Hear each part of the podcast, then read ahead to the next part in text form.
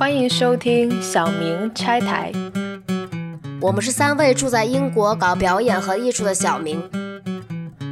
喝咖啡，聊是非，性本善，拆人台。我是浩，我是曾不荣，我是梦婷。今天我们要拆什么台呢？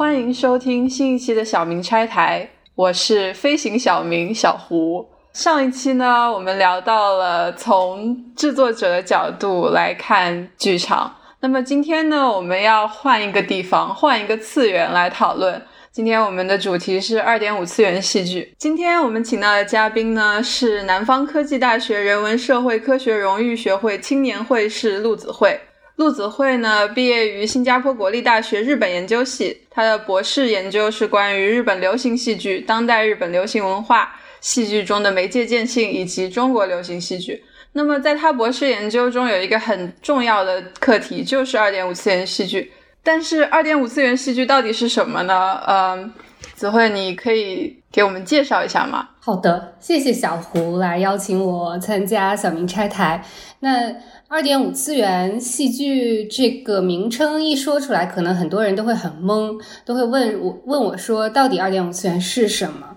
那么其实，在日本有一个二点五次元舞台剧的行业协会，那在这个协会的官方网站上，对这一个戏剧类别的定义是呃非常简单的，就是漫画、动画还有呃游戏改编的真人舞台剧。那这个舞台剧呢，同时包括音乐剧和非音乐剧的类别，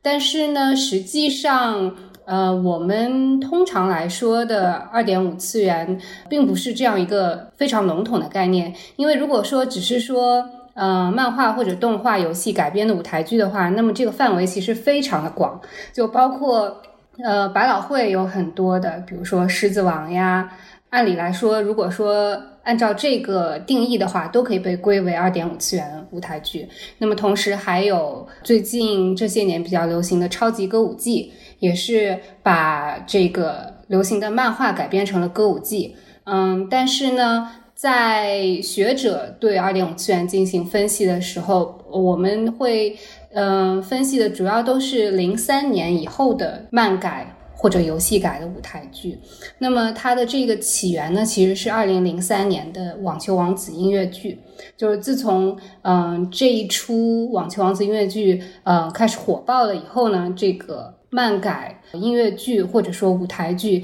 以及《网球王子》的这种制作模式，开始逐渐被很多的制作公司呃效仿并且采用，然后最后逐渐形成了这样一个非常成熟的产业。嗯，那你刚刚提到制作模式，啊，你可以再多介绍一点，就是它到底是什么样的一个制作模式？它有什么特殊的地方吗？那其实呢，就是以《网球王子》为例吧，因为因为它是第一个二点五次元舞台剧，并且它也影响了很多后续的这个舞台剧的制作。嗯，《网球王子》它。最主要的一个特征，就是因为原作的漫画非常的长，嗯，那么在两小时左右的舞台剧的时间里是没有办法完整的演出整个的这样一个故事的，所以其实呃，网球王子每一出戏呢，它都是原作漫画的一个小的 episode，就是一一小集，那么它会以一种连载舞台剧的形式，它会做成不同的 season，不同的季。呃，一季呢就讲完整个漫画所有的故事。嗯，每一季它都会用不同的演员。那这些演员在一开始的时候呢，都是籍籍无名的 nobody，都是一些非常年轻，然后有一些就是看上去比较英俊的男演员。因为这个《网球王子》里面的主角就重重要角色吧，或者说有戏份的角色，基本上都是男性。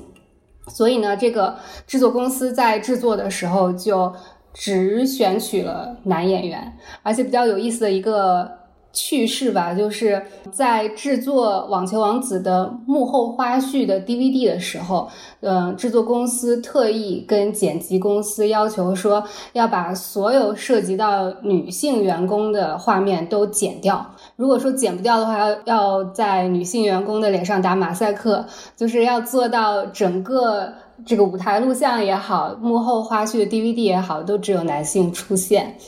嗯，这个这个，所以这个演员呢是是呃他的第二个特征。然后这些演员，因为他们非常年轻，也没有经过系统的戏剧训练，在演技上其实是直白来说挺不怎么样的。尤其是一开始的时候，演出的时候，他们的这个戏剧性其实并不是那么的高。我想问一下，因为这是你刚刚说，这是二零零三年《网球王子》这个舞台剧，它具有一个指标，就是说我们定义二二点五次元的这样的一个戏剧是从这个作品开始，所以从这个作品以降，所以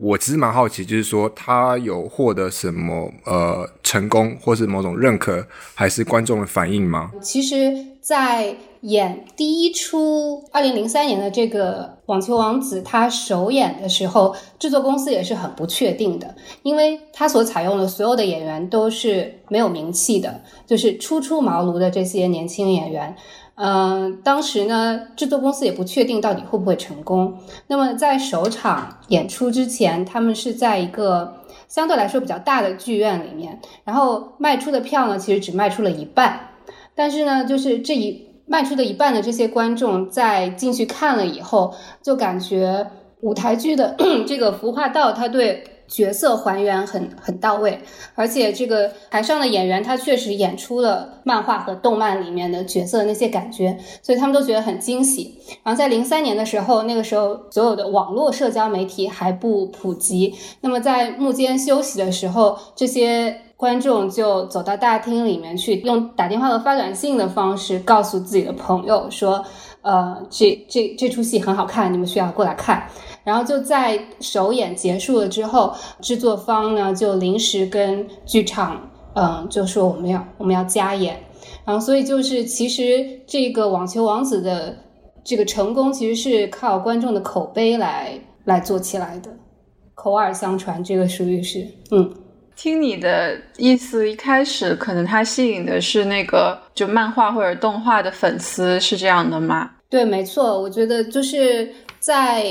这个二点五次元舞台剧刚开始的时候，最主要的观众群绝对是原作的粉丝。但是随着这个产业的发展，尤其是这些年轻演员，因为长得又比较帅气嘛，嗯，就会吸引一部分的粉丝群体。然后逐渐呢，就会有人因为演员或者说因为导演而走到剧场去看这出戏。然后再往后呢，这些人有可能会成为二点五次元舞台剧这个戏剧类别的。粉丝，他会因为这出戏是一个二点五次元，所以我想要去剧场看一看。就所以说，现在这个粉丝群体的构成已经不仅仅是原作的粉丝了啊。那么刚刚在讲这个呃二点五次元舞台剧的特征的时候，我刚刚只讲了两个，一个是这个它的。续呃就是连续制作，还有一个是呃演员的这个比较年轻，然后呃刚刚也提到了一嘴，就是演员会有一种偶像性的特征，就是他会嗯他的运作也好，就是他的粉丝群体也好，整个都跟偶像和粉丝的关系有点类似。那么还有一个嗯特征呢，就是呃网球王子这出戏，它是一个所谓的音乐剧，它这个除了承载剧情的这些音乐剧以外，他们不定期的会举办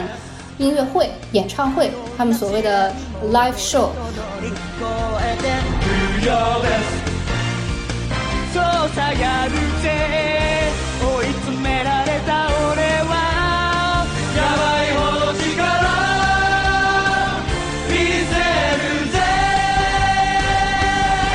在这些 live show 里面呢，就是。演员会仍然以角色的方式出现，然后演唱这个音乐剧当中的歌曲。但是除此之外，他们还会有一些嗯剧情以外的互动，就是角色与角色之间的互动。然后这个对观众来说，或者说对粉丝来说，也是一个挺大的吸引力。就你说他，他到后期他吸引的已经不仅是原作的粉丝，然后他这个。二点五所在的位置，是不是说它既从二次元吸引来了一批人，也从三次元吸引来了一批人？然后大家 meet in the middle，就是那些喜欢帅气小鲜肉，会因为他长得好看，然后就去看这个这个东西，就不管他以前有没有进过剧场，不管他是不是喜欢音乐剧、舞台剧，就因为因为他长得帅，所以对对，我觉得你说的这点完全没错。就是二对二点五这个数字的理解，就是一开始肯定是所谓的，就是因为它的原作都是平面的嘛，都是二次元的，就是漫画、动画还有。游戏，然后真人舞台剧，因为是现场演出，所以是三次元的。它一开始的这个意义只是说二维空间和三维空间之间的一个交叉点，它的意思是说把这两个空间给联合起来。但是现在呢，对它的这个解读其实可以有多方面的，就包括你刚刚讲的，就是二次元的粉丝和三次元的粉丝融合到了一起。然后我觉得就是。嗯，粉丝冲着长着帅气的演员进入剧场看剧，这个绝对是一个非常浅显但是很有效的一个吸引观众的方法。可能他们并不是冲着什么艺术性过去的，它只是纯粹的一个娱乐。因为，嗯，二点五次元舞台剧对自己的定位也很清楚，它就是一个。流行娱乐的一种方式，所以如果说能够娱乐到观众、娱乐到粉丝，可能也就达到了他们的一个商业目的。我好奇的是，毕竟 media 跟 media 之间，就是这每个的媒介，它都有它的强项或者特色，同时也有它的限制。所以，呃，那这个东西它有没有在受到一些负面的影响？就是很简单讲，就是例如说我去看看一个剧场版，然后就跟我想象中的东西差太多，然后进而崩坏。然后就是很多副评，类似这种例子，对。呃，我觉得，因为有很多这种二次元的原作都是讲的这种超现实的虚拟的世界，所以要把把他们百分百的用真人舞台剧的形式还原出来，几乎是不太可能的。那么在制作的过程当中，二点五次元舞台剧就会采用一个策略，就是他们以还原人物为中心，就所谓的还原人物呢，就是首先，当然他要在服化道上做到尽可能的逼真，然后其次呢，这个演员也会去模仿，呃，比如说动画里面声优对于这个角色的表现，他们会刻意的去模仿声优的声线啊，还有在某一个场景下面他们的演技，嗯，以及在选角的时候呢。嗯，就是曾经有一个制作人跟我说过，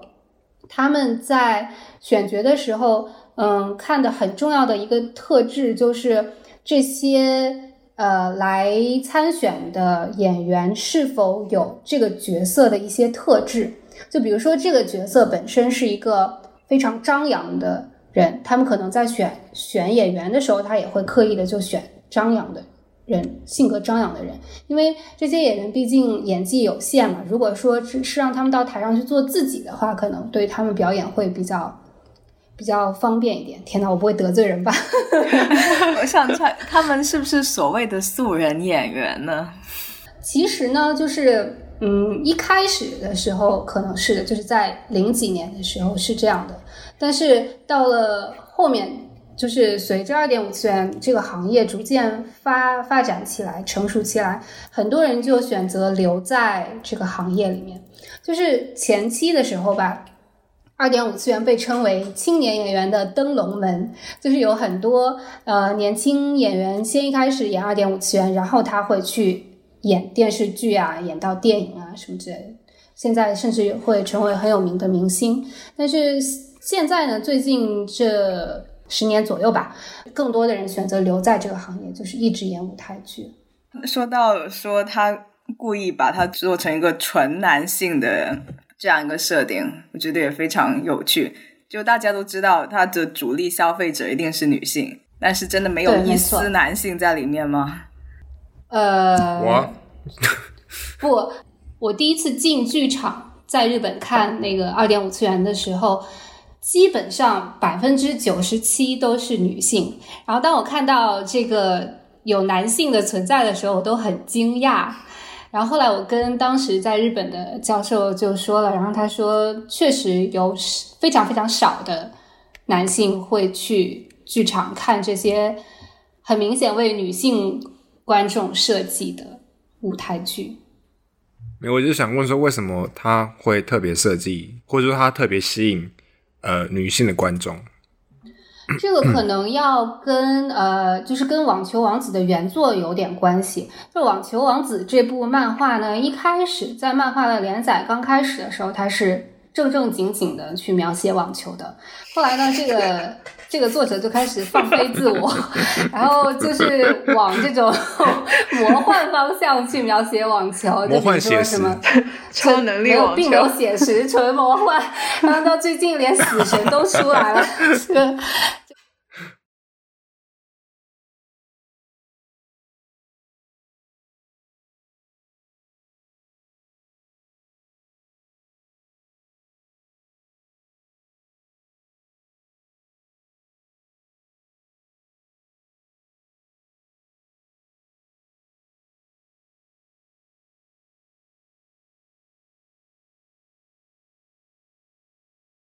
然后呢，就是，但是呢，因为他所有的重要的角色基本上都是男性，而且是性格各异的男性，所以各位女性读者在看就是《网球王子》这部漫画的时候呢，就可以在众多性格各异的英俊帅哥里面找到自己的菜。所以呢，就是这就久而久之，《网球王子》就变成了一部女性向的漫画和动画。然后我我觉得就是制作公司在制作的时候也是考虑到，嗯，大部分原作的粉丝都是女性，所以他就干脆做成一个女性向的，就是剧场作品。那，只是你刚刚说说，我突然想到是，如果说那个网球王子就是有针对女性消费者的这么一个一个想法，然后我就想问一下，其他漫画有针对男性消费者吗？因为我在想到，比如说美少女战士啊，这些也是女性消费者漫画。你明白我意思？就包括现场演出，然后小说、文学，很多这些本身就是一个一个女性为主导的方向，所以我在想，《网球王子》跟其他这些作品的区别在哪里？你问的 问到点子上了，就是就面向男性消费者的二点五次元嗯舞台剧呢，最典型的一个例子就是这个美少美少女战士的这个舞台剧，它的做法呢，就是虽然说美少女战士它的原作是少女漫画。嗯，然后它的主要的读者和消费者群体都是女性，但是这个舞台剧在制作的时候呢，它的选角都是从女偶像群体里面选的，就是它，嗯，这一个舞台剧它是和这个 AKB 系的一个女子偶像团体叫做乃木坂四十六跟他们合作，然后就是由这四十六个。女偶像轮流出演这一部音乐剧，所以呢，到现场去观看演出的观众有绝大部分都是这个 AK，就是男木坂四十六的粉丝，然后绝大部分都是男性。我当时在日本看这出剧的时候，是第一次在男厕所面前看到排队人数比 女厕所排队人数要多的，就是 这个也是一个奇观吧。当他们要做这种。呃，吸引男性消费者的剧的时候，我觉得采用女偶像是一个比较聪明的做法吧。那好看吗？你说你问他好看吗？我个人感觉简直难看爆了。就是我我当时抱歉，但是我当时去看之前，我还挺挺有期待的，因为这出剧的导演是一个我比较喜欢的导演，就是他这个导演是导了。排球少年那一个系列，排球少年在我看来是二点五次元舞台剧里面，在戏剧性上面来说也是非常成功的一个一个系列的舞台剧。然后我当时走进美少女战士的剧场之前，我还怀抱着期望，结果音乐也写的不行，然后这个演员的演技也更不行，所以整个观演体验是相当的差。我当时看到中场我就回家了。我有个八卦的问题，你第一次去看二点五次元是看什么？我是先决定开始做这个研究，然后我才看的第一第一出这个录像。做二点五次元舞台剧，其实也算是阴差阳错吧。就是当时我硕士的时候是做的能剧与日本电影的研究，做完这个研究以后，我就对于日本。就是不同视觉产业之间的关联产生了兴趣，就是它的所有的，比如说电视、电影、漫画、动画这些，它都能形成一个有机的链条。然后我就对这个链条产生了兴趣，我就在想说，能不能把这个链条延伸到戏剧里？然后也就是那个时候，我去了新加坡开始读博。呃，也就是那个时候，《火影忍者》刚刚在新加坡演出完。然后我我当时就觉得《火影忍者》就这种这种戏剧形式是一个切入点来研究，就是戏剧与其他视觉文化产业之间的关系。然后我就去看了这个舞台剧的录像，是这样子的。然后现场呢？现场的话，我第一次看其实是在中国，我是在上海看的《火影忍者》，还是《火影忍者》？大家的对童年。对，不不不，这个正好是那次我回国，然后《火影忍者》到到上海去演。在日本的话，这种二点五次元演出其实非常频繁，基本上每天就当当然它是全国各地都在演，基本上每天都会有一场。但是在中国的话，它要引进的时候就会考虑到中国观众的接受度，所以都会选一些大热的这种项目吧，就比如说《美少女战士》啊、《火影忍者》啊这种，它才会引进到中国。俺の夢は未来なんかにない俺の夢は過去そこにしかないいざあんたを越すためならどんな闇だろうと俺は突き進むどんなことあっても力也是蛮有趣的，因为呃，我们通常直觉上、直观上想到的呃，动漫它的初始载体一定是呃漫画、动画。 之后它的衍生载体可能，例如说我们聊到一些呃动画的呃剧场版哦，然后它的真人版的电影，然后或者是呃，例如说它有出小说版，或者是它改编成广播剧，这么多的衍生载体中，那我相信二点五次元这种动漫的舞台剧，它作为其中的一个表达方式吧。它有什么跟其他的所谓衍生载体之间相互比较下的特别之处吗？因为你刚刚提到了，就是所有所谓的呃这个偶像文化之外，它还有什么？我觉得我想知道呃更多。对，所以就是其实二点五次元舞台剧对于观众的吸引力，一开始来说最大的就是能够见到自己喜欢的角色活生生的站在自己的面前，而且呢，就是在剧场一个相对封闭的空间里面，在里面待上两个小时，然后看着真人的就是这种活生生的角色在你面前演出这些原本存在于二次元平面上的这些故事的话，就会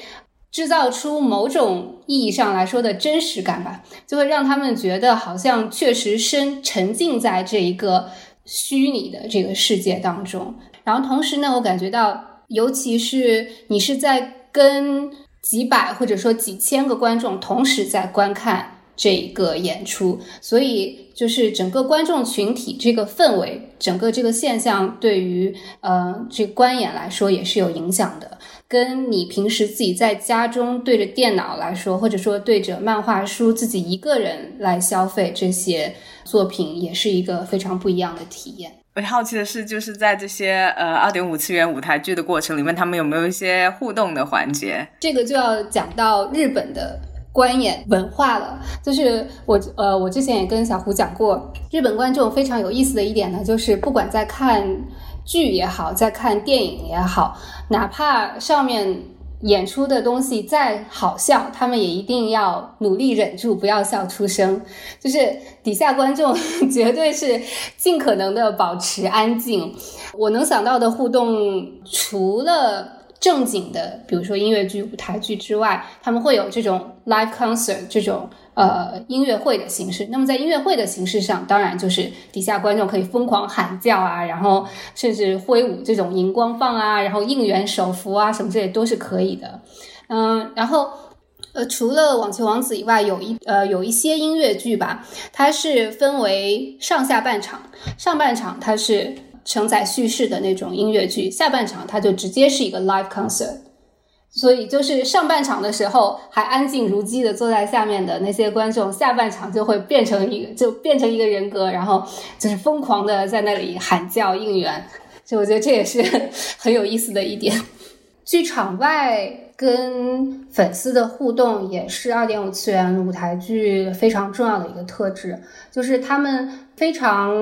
善于利用网络社交平台，比如说像推特呀，然后他们的官方网站啊，像那种长期演出的，嗯，影响力比较大的剧会有自己的官方网站和粉丝俱乐部。然后他们会经常就是演员会在上面 PO 一些自己的生活日常啊，然后嗯，以及跟别的演员之间的互动。那么在剖日常和互动的时候，有的时候他们是带着角色在里面做这些事情的。我正好来插一个问题，就是在你研究的过程中，这个当它升级次元的过程里，就是从二到二点五，或者到三，或者 再到更多维的情况下，它有没有受到一个文化的限制？呃，我觉得肯定是有一个限制的，就是二点五次元的这个消费群体，绝对是比动画、漫画的这个消费群体要小很多。当他要向海外扩张的时候，受大受到的首先一个最大的阻力就是语言不通。嗯，比如说像漫画和动画来说，都会相对来说比较容易的就翻译成这个当地的语言。这个这个做起来也非常的快，因为毕竟每每一期出来都很很短嘛，很少。就比如说动画就是二十分钟或者十几分钟左右，漫画就是那么那么几页。但是当剧场要要走向国外的时候，这个语言问题是首先遭遇的一个问题。那么其次呢，就是嗯，其实二点五次元它的这个舞台剧，因为尤其是表演的戏剧性并不那么的成熟，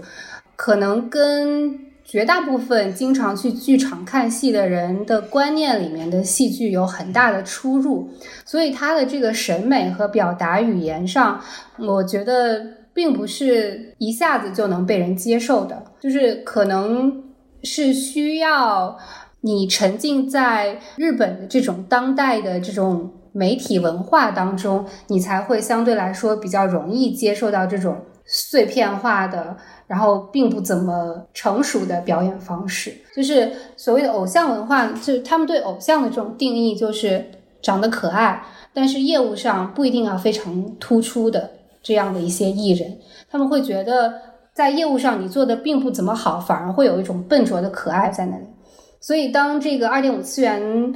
的。演员在舞台上表现的并不那么成熟的时候，嗯，很多日本观众都是相对包容的。就是有一些日本的二点五次元舞台剧也好，其他的这些剧团的剧也好，现在为了吸引更多的人去看，他把这个呃演员分成了不同的组，比如说 A、B、C、D 四组，然后每一天都是不同组的演员来上演。然后就是，如果说某一组演员里面有有一个观众的，就是偶像的话，他就会选这一天过去看，就是采取了这样的一种形式。我知道有一些音乐剧粉丝，他们似乎似乎会追卡，没有太了解，但是他们也是会有有几批替补演员，然后就有些粉丝会在各种小道消息，比如说 Twitter 上面打听说今天是谁演，然后就去排 day ticket 什么的。哦，嗯，那个日本他是不用你去打听消息，就是 他都明明明白白列出来某一天是谁演，就是你要是感兴趣的话，你就抢他的票吧。明码标价吧，可以这么说。对，就是我我之前在日本看过一出戏《骷髅城的七人》，就是嗯，他是他他的一个噱头，就是在一个三百六十度环形剧场里面演的。然后他这这出戏呢，他是也是选取了不同的卡司阵容，就是有有一组是。就是比如说影视演员领头的这种这种卡司，然后有一组是声优领头的，还有一组就是二点五次元舞台剧演员。所以就是对哪位演员感兴趣，你就是可以去看哪一版。我觉得这个真的非常非常典型日本。我一直觉得日本的偶像文化在其他文化里面几乎没有对标物。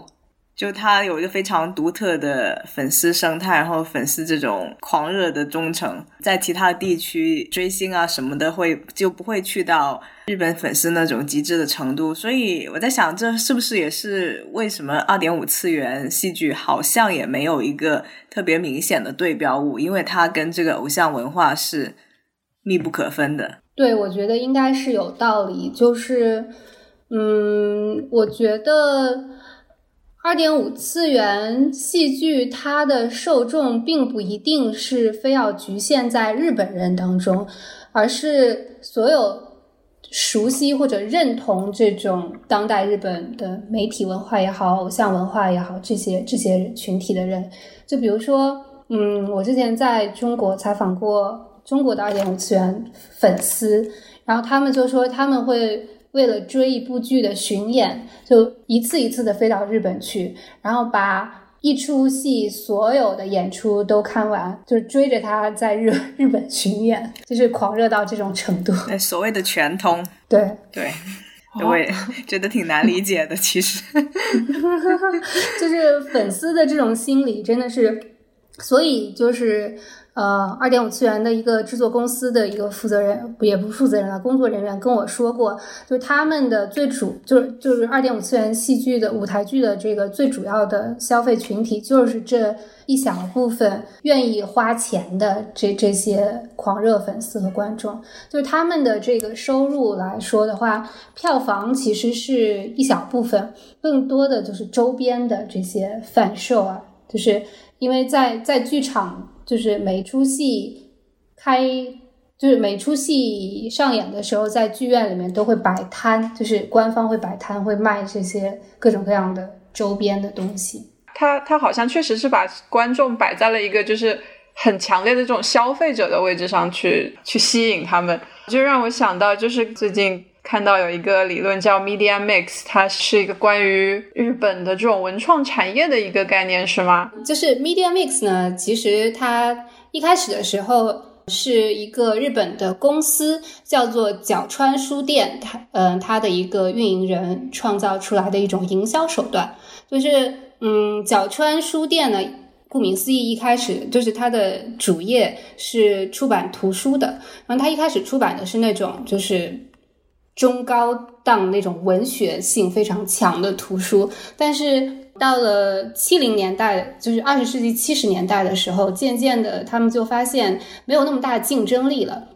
然后当时的这个社长叫角川春树，他就想出了一种营销手段，就是把自己出他们社出版的这些呃文学作品改编成电影，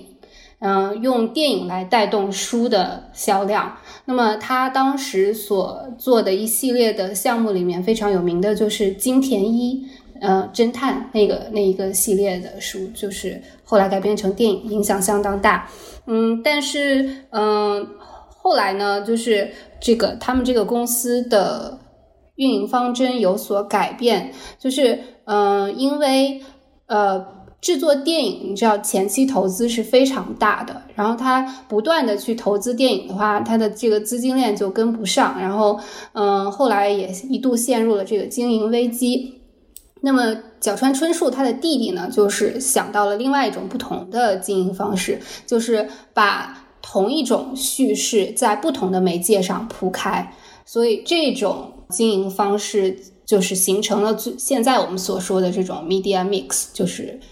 这个 media mix 在中文也没有一个正式的译名，就是算是媒介融合。大概大概就是这个意思吧，就是也也是有一种跨媒介的这这样的一种概念在里面。它所谓的把把同一个叙事在不同的载体上铺开呢，就是它这样一做呢，就是消费者就必须要主动的去在不同的媒介上收集他所需要的信息，然后拼凑成一个相对完整的主叙事。所以呢，这个消费者就从一个被动的。角色变成了一个主动的收集信息，并且解码，然后重塑信息的这样的一个角色。那么，消费者在重新构建了这个信息以后呢，他也会继续进行自己的创作，比如说，嗯，这些同文小说啊、同文漫画呀什么的，然后他们会把这个自己的创作再放到平台上供其他人消费，所以就是整个就形成了一个不断循环的这样一个消费链条。对，大概就是这样。所以同人也是这个消费链条里面一个很重要的一环，是吗？嗯，绝对是因为这个消费者他是就是在消费的同时，他还承担了一个制造者、创造者的一个角色。磕到了的感觉，就是其实我我自己从自己的消费行为里面是可以感觉到的，因为我一开始是看是先看动画，然后看了动画之后觉得意犹未尽，然后去追追逐漫画，然后追着追着就感觉掉进了大坑里，所以我觉得膝盖现在有点痛。嗯，对，就是 Media Mix 它最重要的一个。结果吧，就是一个良性的结果，就是你在整个 media mix 里面，不管消费哪一环，都会促进其他环节的这个销量。就是比如说像刚刚居月说的，看过动漫、喜欢上这个动画的人，他有可能会回过头去读原作的漫画，然后后续这一个系列再出什么新的作品，比如说真人版的电影啊、电视剧的时候，也会有关注。然后再出轻小说什么的，也会也会去买来看。接着刚刚那个子慧说的，就是呃，我对媒体组合或者就是 media mix 这概念还蛮有兴趣的。就听下来的话，我我的一个问题可能是，你觉得二点五次元剧场它它是属于二点五次元呢，还是属于剧场？就是你觉得它是一个漫画产业的一个替代产品，在 media mix 里，还是它本身其实是一个剧场作品，然后它跟剧场之间也会有些关系？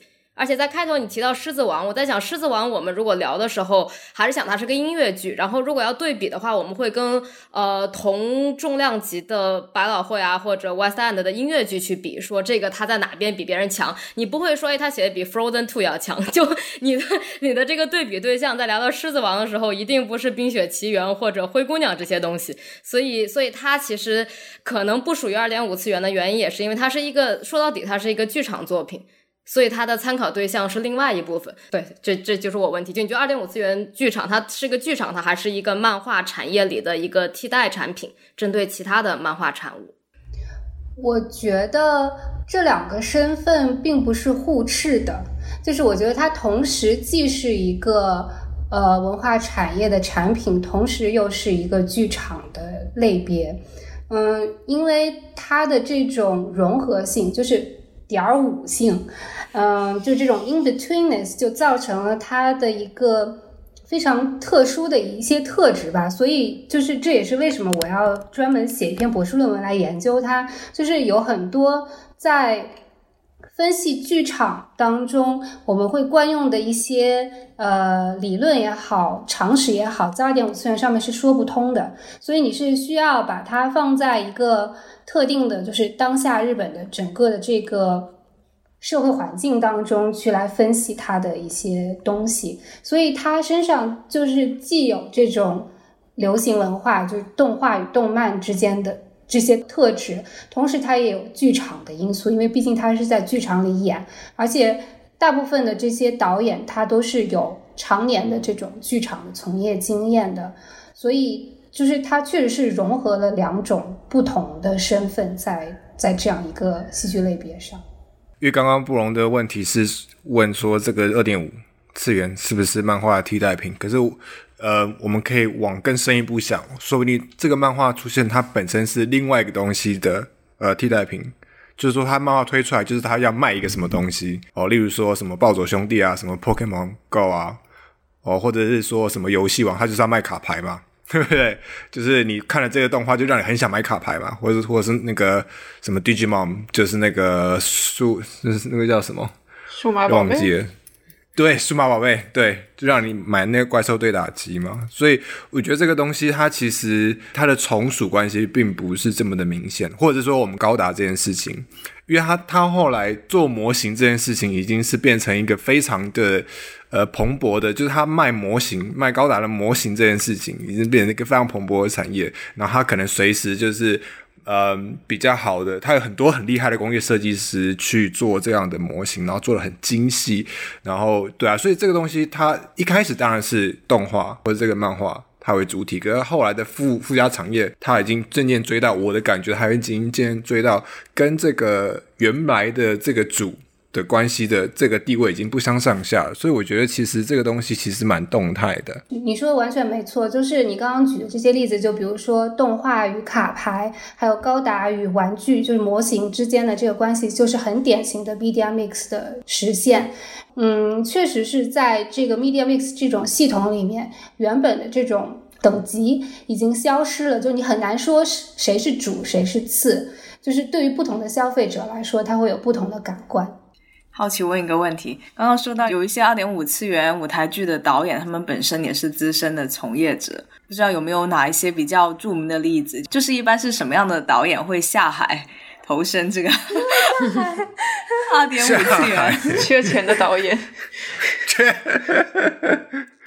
下海的导演其实，嗯，做的特别有名的，我一下子能想到的。嗯，有一些都是从小剧场转来的，但是但是当然了，就是他们自称为小剧场，就是嗯，日本的小剧场戏剧，当发展到九十年代的时候，它也并不只是在小，就是 physical，就是那种实际意义上的小里面了，他们的那个可以在大剧场里面去演，但是嗯，都是相对来说。有那些艺术性戏剧从业经历的人吧，然后像刚刚提到的《火影忍者》的导演，原来是宝冢剧团的演演员和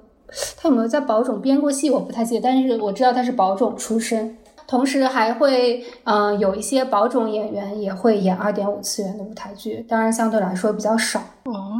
哇，非常有意思。宝冢的话是。嗯，应该是一九一四年，还是应该就是二十世纪初，在日本的一个宝冢市建立的一个呃歌剧团吧。就是宝冢一大特征就是全女性，然后他们还设有自己的培训学校。就是现在所有要进入宝冢的演员呢，首先要考取那个宝冢学校，经过两年的培训以后会进入剧团，然后剧团会分成。五个组，这几个表演组，然后每一个组里面会有首席，然后他们因为是全女性的剧团，所以所有的男性角色也都是女扮男装来饰演的。然后他们的剧都是歌剧吧，都是非常有自己特色的歌剧，所以其实是蛮先锋的一个存在。也，嗯，我不知道能不能算得上先锋。其实宝冢的风格维持这样的风格已经有将近。差不多有一个多世纪了吧。他的风格其实一开始的时候受到那个 review 的影响，就是法国的那种呃轻歌舞剧、滑稽剧吧。就是他嗯，就是嗯，大概二十世纪三十年代左右，在在法国可能会比较流行的一种娱乐方式吧。就是它应该是有点像现在的这种综合性的表演一样，就是一段一段的。啊，它会有那种滑稽戏啊，然后也会有歌舞啊，这这种。然后当时呃，宝冢歌剧团在演出的时候，也是一开始的时候，它那种形式也是一段一段的。当然到现在的时候，它也会排，它它排的基本上都是长篇的。就讲到宝冢，就想到其实宝冢的一些演员是不是也可以就是算作某种意义上的偶像，因为他们粉丝群体应该也是挺庞大的。对你说的没错，而且提到宝冢，其实宝冢是日本漫画改编戏剧的鼻祖，就是呃日本的凡尔赛玫瑰。对，呃凡尔赛玫瑰是它最具有代表性的。然后嗯，其实日本的第一部漫画改编的戏剧就是宝冢剧团的一出戏，叫做姑且把它翻译成《小镇历险记》吧。这个当时应该是在一九二四年。的时候上演的，然后后面呢，就是刚刚提到的这个《凡尔赛玫瑰》是一九七四年首演的，就是《凡尔赛玫瑰》当时其实是挽救了走向正在走下坡路的宝冢剧团，然后让这个剧也好，漫画改编的戏剧也好，还有宝冢剧团也好，都成为了流行。这个《凡尔赛玫瑰》呢，就是。怎么说呢？就非常符合宝冢的风格吧，因为宝冢它本身都是女性，然后她走的风格也是非常浪漫主义的。然后《凡尔赛玫瑰》就是讲讲这个法国大革命时期的这种浪漫的爱情故事，然后包括服装也好，都是那种非常华丽的衣裙，就跟这个宝冢的整个的演出风格就非常的符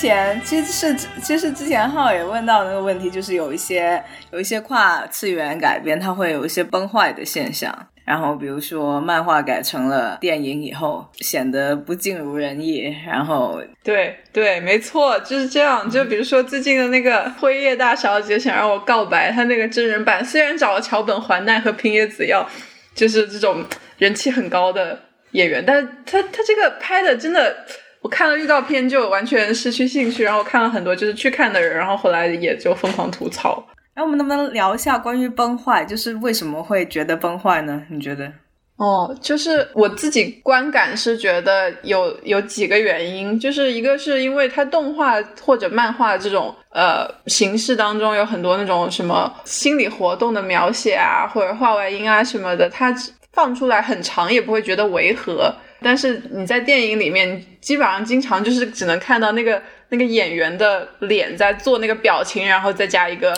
话外音啊，或者怎么样，就是来表示他的心理活动。然后时间太长了之后，就会觉得非常的尴尬。我觉得这是真人版电影里面不太适配的一件事情。我个人感觉有点水土不服。但是刚才其实陆子辉也讲到，就是说他是有不一样的这种艺术风格的。还有一点就是，真人哪怕造型上面再尽力，也是有一些奇怪的地方。就是他再怎么还原，你会觉得好像有点跟想象中不太一样。因为这个人的身体和脸的比例根本就对这个比例在现实里面不可能还原的，就所以我觉得不管怎样，好像都会都是挺难的。对，但是我我挺好奇，就是他在他在日本的接受度。嗯，就是首先，我觉得日本演员在演出的时候都会非常的夸张。就是我不知道是不是他们受到歌舞伎这种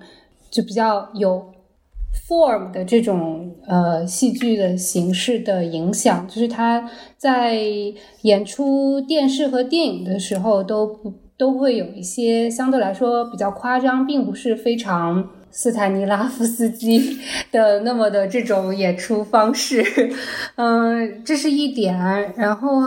还有就是，之前在录音开始之前，我们也聊过，就是我觉得电影或者说电视这种。媒介形式吧，由于它是录像的方式，并且它会有这种近景啊，它会放大你的这个整个的面部表情也好，就是肢体动作也好，所以它就是在人们在欣赏它的时候，对于它的就是还原的这种真实性还是有一定的要求的。但是当在看戏剧的时候，就是戏剧它本身就有一个。不真实性在这里，尤其是当你在看音乐剧的时候，它就呃更加就是 unrealistic，就是这两种不同的媒介的这种表现语言上的差异吧，就是对于最后呈现出来的效果，还有人观众的感知，我觉得都有一些影响。还有就是，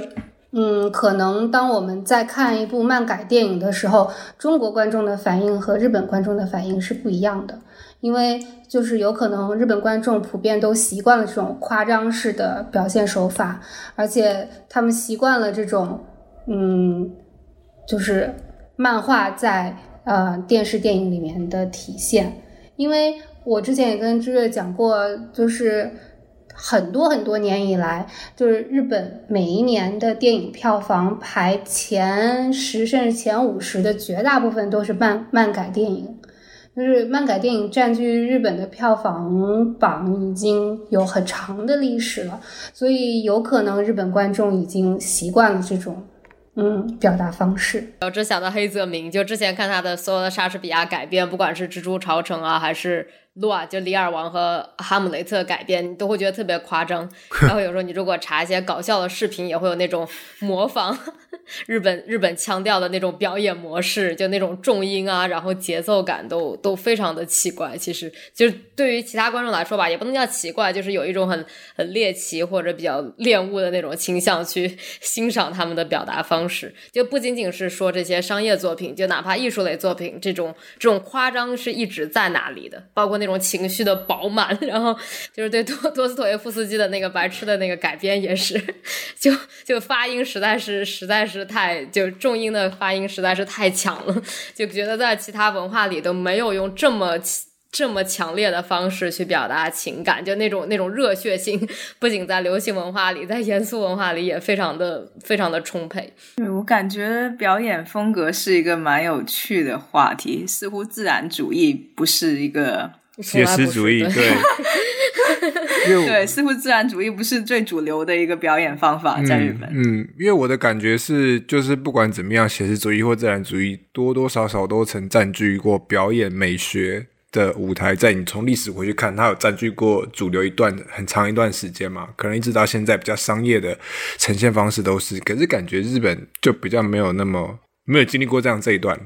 嗯，其实也是有的，就是在明治时期吧，从明治维新开始，他们就是要学习西方的戏剧嘛，因为当时日本占主流的就是歌舞伎，然后学当时学习西方的戏剧就是这种写实主义的戏剧。嗯，包括反正就是那些大家，他们都会把那些嗯剧本翻译成日文来演。但是呢，到了二战以后，大概二十世纪五十年代左右吧，就开始兴起了小剧场运动。然后从那以后就开始挑战这个，他们他们管这种写实主义戏剧叫新剧，就是跟歌舞剧的旧相对比，他们叫新剧。就是后来的小剧场就开始挑战这个新剧的主导地位。但是当然，现在嗯，在日本还是有一些新剧作品会上演，也有一些新剧剧团存在。但是嗯，现在日本的整个的这种戏剧表演应该是相当百花齐放的一种。在在其他一些地方也有一些舞台剧。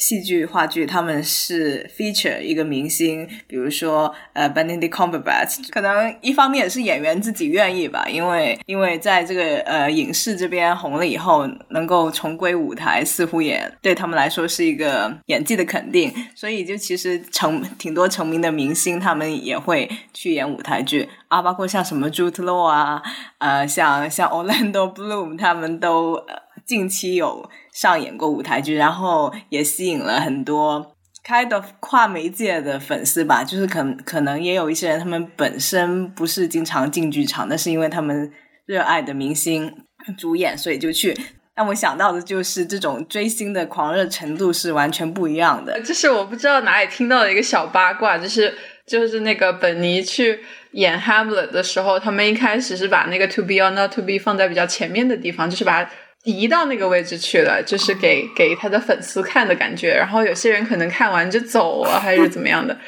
反正就是先把它移到前面去了。然后后来他们好像又 review 说他这样做不是很好，就是效果不好。然后他们又把它给移回去了。就是这是我听到的一个小八卦，因为我也没有看到就是那个版本，这是我听到的一个八卦，道听途说，就是我八卦的人就是我。我觉得挺有可能的，对，就是你说到明星进到剧场，其实我也想到就之前啊，就是一个需要消音的部分，就是那，就是那个需要消音的部分，某个节目深入人心火了以后嘛，然后郑云龙他不是一个进音乐剧演员嘛，然后那个节目火了之后，他回到剧场演音乐剧的时候，听说是有粉丝就是带着那种呃荧光棒啊之类的进去的，据说还挺影响观看体验的。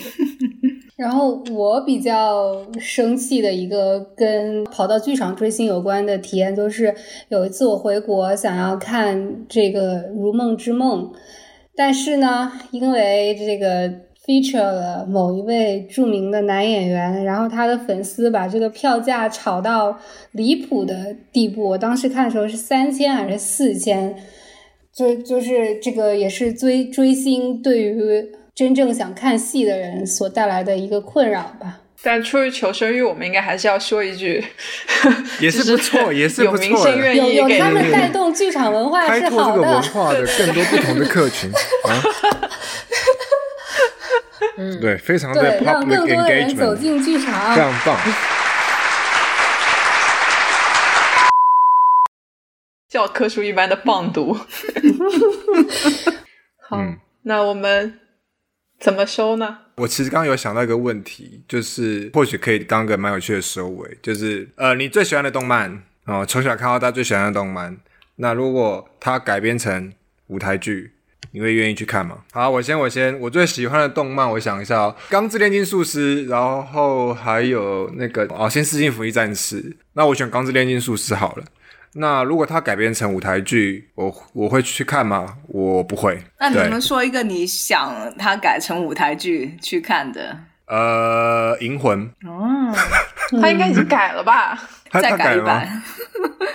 我不是很想做 favorite，然后然后我觉得我也没有看过很多，然后可能一些我喜欢的二次元的东西已经被郭敬明改编过了。你说的是 clump 吗？像换成这种，我 get 不到。嗯，那讲真有有一部作品还挺想看，如果它有二点五次元版的话，呃，就是《空之境界哦，nice choice。》啊。嗯，大家都是看动漫的。其实我说最喜欢的，我确实也说不太出来，只能说最近还挺喜欢阿宅的恋爱真难啊、然后其实我最近看到它已经被改编成音乐剧电影了，然后我感觉好像挺挺不适的，嗯，就是因为它是那种很日常的类型，所以其实不太适合，不太适合改编成舞台剧，因为它太太过于热日常了，我感觉。就是它的那个戏剧性不是很强。啊，轮到我了。我觉得我是最没有、最没有什么值得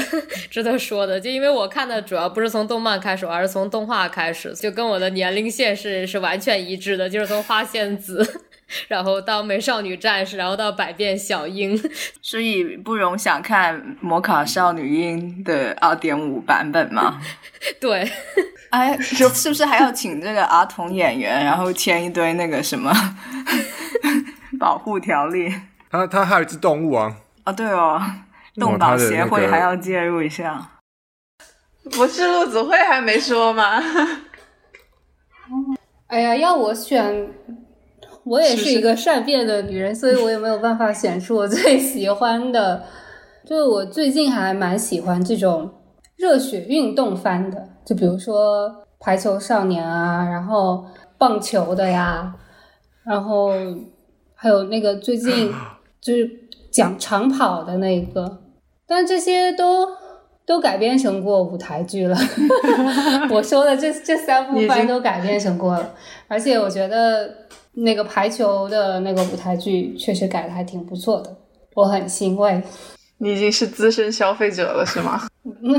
我是，其实我，哎呀，我一开始做这个研究的时候，有好多这些二点五次元剧，我看着都可痛苦了，就因为我觉得看着非常的不符合我的审美吧。就是，所以我一开始做研究的时候，我都说，虽然说我做这个研究，但是我并不喜欢 这这种类型的演出。但是后来慢慢接触了以后，尤其是到我自己玩了那些游戏呀、然后看了那些原作以后，开始明白为什么这些二点五次元的粉丝对这些剧是如此的狂热。好，那我们今天非常谢谢子慧跟我们分享这个非常有趣的主题。好谢谢，那我们今天的节目呢，谢就谢对到这边，感谢大家。大家说谢谢拜拜，拜拜。拜拜拜